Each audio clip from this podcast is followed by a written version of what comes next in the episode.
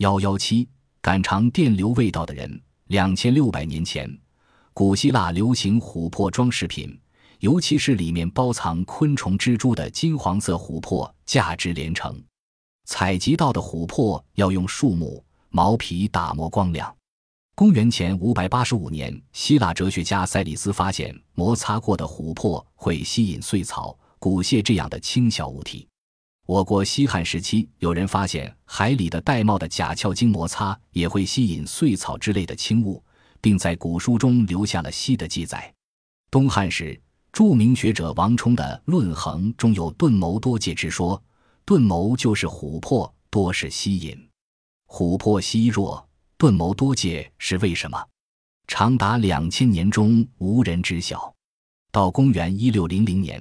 英国女王伊丽莎白的宫廷医生吉尔伯特观察研究多年，发现丝绸、尼绒与玻璃、火漆、宝石摩擦都有吸引作用。他指出这是电的作用，并给电取名 electron，意思就是琥珀浪。一六五零年，法国人格利凯制造了世界上第一架摩擦起电机。此后，各种各样的摩擦起电机如雨后春笋般涌现出来。成为欧洲各国实验室的重要设备，有些魔术师用它进行表演，使自己的头发一根根直立起来，形如狮子，惊得围观者瞠目结舌。人们探索电的奥秘，寻找获取电的种种新方法。一七五二年，美国科学家富兰克林在雷雨天放风筝，把天电引了下来，证明天电与地电原来是一家。而他和他儿子却差一点成为雷电的牺牲品。在富兰克林做风筝实验的同时，英国商船在非洲和南美洲海域捕到一种会发电的鱼——电鳗。很快，电鳗便身价百倍，变成电学实验室中的活电源以及科学研究的好对象。摩擦起电也罢，电鳗发电也罢，都不能稳恒不变、长久保持。围绕这一难题。科学家们绞尽脑汁，有的主张用畜力代替人力摇动电机，有的提出使用风力驱动，有的制造贮存电荷的瓶子，有的试图去多捉一些电鳗。一七八六年十一月的一天，意大利波伦亚大学解剖学教授加法尼正在解剖青蛙，一边解剖一边记录。当他偶然摇动了实验室中的一架起电机时，噼啪一声，电极闪闪出一道蓝光。就在同时，加法尼看到一个惊人现象：吊在铁架上的两条蛙腿突然跳动了一下。加代尼抓住这一怪事做了大量实验。一次，他用钢丝刺穿蛙腿肌肉，当铜丝碰到铁板的刹那间，蛙腿抽动了一下；换用木针、骨针穿刺，蛙腿不动。试验说明钢铁加蛙腿能产生电流，这就是世界上第一只电池——青蛙电池。科学上不乏求离得逃的事例。解剖学家加法尼的发现使他在电学界名声大振，青蛙电池被命名为加法尼电池。加法尼在发表的论文中宣称，电流是来自青蛙体的动物电。许多生物学家、解剖学家都赞同他的观点。意大利帕维大学物理教授福达重复做了青蛙实验，于1787年发表了自己的研究结果。他认为青蛙不是电鳗，不会产生动物电。电流的起源是两种不同金属的接触。蛙腿肌肉不过起着验电器的作用，出现的电流应称为金属电才对。以加法尼为首的生物学派与以福达为首的物理学派各持一见，论战不休。为了证明金属电，福达用舌头接触连通的银币和锡片，尝到特殊的酸味。用金和银做实验时是苦味。而单独舔这几种金属则没有味道，可见只有当两种金属接触时才有电流。福打吃电流的实验轰动了科学界，人们给他一个雅号“品尝电流滋味的人”。随后，福达又用实验证明金属电还能引起视觉的变化。加法尼终于心悦诚服，放弃了动物电的观点。大论战以科学的胜利结束。加法尼于1798年逝世。经过近五千个日日夜夜，到一八零零年，福达终于如愿以偿，用六十块铜片和银片堆积产生电，这标志着静电时代的结束，动电时代的开始。三月二十日，他写信给英国皇家学会会长约瑟夫，宣布已发明一种能产生持久稳定电流的人工电器官。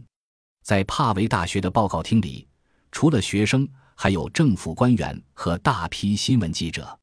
福打在桌上用银币和芯片小心翼翼地堆积木，当堆到六十组时，流出的电流使导线接触处产生蓝色火花。如果用手碰圆柱两头，人会有明显的麻酥感。第二天，各报头版都以最显著位置做了报道。法国对福打电堆的反应最强烈。法皇拿破仑将军亲自邀请福打到巴黎演示他的发明。一八零一年十二月二十一日晚八点，福打在法国科学院演讲，大厅座无虚席，除科学院全体院士及其他听众外，拿破仑皇帝和外交大臣。军事大臣等政府要员都在场。福达讲电学的发展史，接着拿出一块灰鼠皮用力摩擦带绝缘做的钢球，然后用手指慢慢靠近钢球，蓝色的火花噼噼拍拍打到手指上。福达泰然自若，观众掌声不绝。演讲快结束时，一个火打电堆矗立在讲桌上，请一位勇士上来。福达提高嗓音说。一位身穿军装的男爵跳上讲台，两只手捏住正负极引线。立刻，他的双手颤抖不止，眼睛直冒金花，耳朵隆隆轰鸣。电的威力真大呀！拿破仑皇帝离开专席，走上讲台，将一枚金质勋章奖给福达，然后对大家说：“天才揭开了伟大的大自然的神秘帷幕。天才是很少的，应该给他们勋章。”今天我还要给福达提供二十万法郎的研究基金。拿破仑的话音刚止，听众就鼓掌欢呼起来。福达，福达，陛下万岁！的呼声此起彼落。福达没有辜负法国科学院的支持和期望，不久又发明了验电器和储电器，有力地推动了电学的发展。神奇的福达电堆吸引了英国大化学家戴维。他停下手中的化学研究，花了一年多时间，制作了一个比人还高、有两千组元件的火打电堆。正负极各接一根碳条，在碳条接近到一公分时，强大的电流穿透空气放电，刺目的弧光照亮了半个伦敦。一八二零年的一天，丹麦科学家奥斯特在做科普报告，观众对他精彩的讲话和形象的演示热烈鼓掌。突然。一个怪现象跳入他的眼帘：助手约尔根接通福打电堆的同时，波斯上方的小磁针猛地转了九十度，电流的磁效应就这样被发现了。为了永远铭记霍达和他开创电气时代的伟大发明，英国科学进展协会建议电压单位叫伏特。一八八一年，在法国巴黎召开了第一届国际电学大会，各国与会代表一致同意英国的建议。并做出在全世界推行伏特电压单位的决议。伏打之后，英国电学家法拉第于1831年研制出用电磁感应原理的圆盘发电机。1860年，法国科学家勃兰特发明了一种可以充电的铅酸蓄电池。科学家惠斯顿1892年发明了一种非常稳定的硫酸镉电池，稳定度高达50万年才变化一伏特制成的。从1800年至今。电池早已发展成一个大家族了，有小巧价廉的干电池，有方便适用的空气电池，有新颖高效的银锌蓄电池，有状如纽扣的氧化银电池，有见光发电的太阳能电池，有寿命特长的原子能电池。它们正以各自的特色为人类提供动力，发光发热。